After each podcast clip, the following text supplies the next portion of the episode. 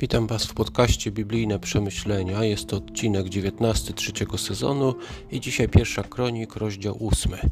Mamy tutaj spis potomków Beniamina, bo każdy z tych rozdziałów w Księdze Kronik na początku to są różne plemiona.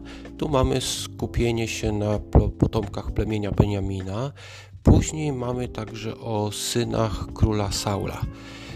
I w zasadzie jest tutaj taka ciekawostka, bo mamy w zasadzie jedyny ród, który pozostał z tego rodu króla Saula, potomków króla Saula.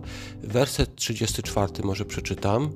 Pierwsza kronik 8:34. Synem Jonatana był Meribal. Meribal zrodził Michę. Kim był ten Meribal? Jest to takie imię, które pojawia się tutaj w Biblii, w zasadzie nie wiadomo kto to jest, ale porównajmy to z drugą Samuela, 9 rozdział, werset 12. Mefiboszet zaś miał małego synka imieniem Micha. Wszyscy mieszkańcy domu Syby byli sługami Mefiboszeta.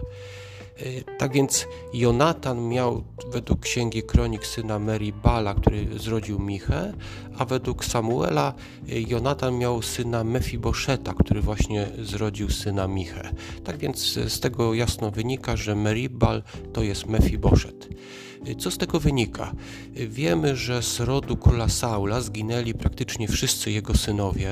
Pozostał tylko jeden syn, który został królem, ale został później także zamordowany. A właśnie tym synem Jonatana zajął się Dawid. Jonatan był przyjacielem Dawida i z tego powodu po jego śmierci Dawid, król Dawid zajął się Mefiboszetem i ta linia od Mefiboszeta dotrwała właśnie aż do powrotu z Babilonu, bo w tym spisie, który powstał po powrocie z Babilonu, są właśnie potomkowie Mefiboszeta i znajdujemy ich tutaj w pierwszej kronik, y, w ósmym rozdziale, właśnie w końcowych wersetach tego rozdziału. Dowiadujemy się, kto z tej linii przybył. Jest to całkiem pokaźna grupka.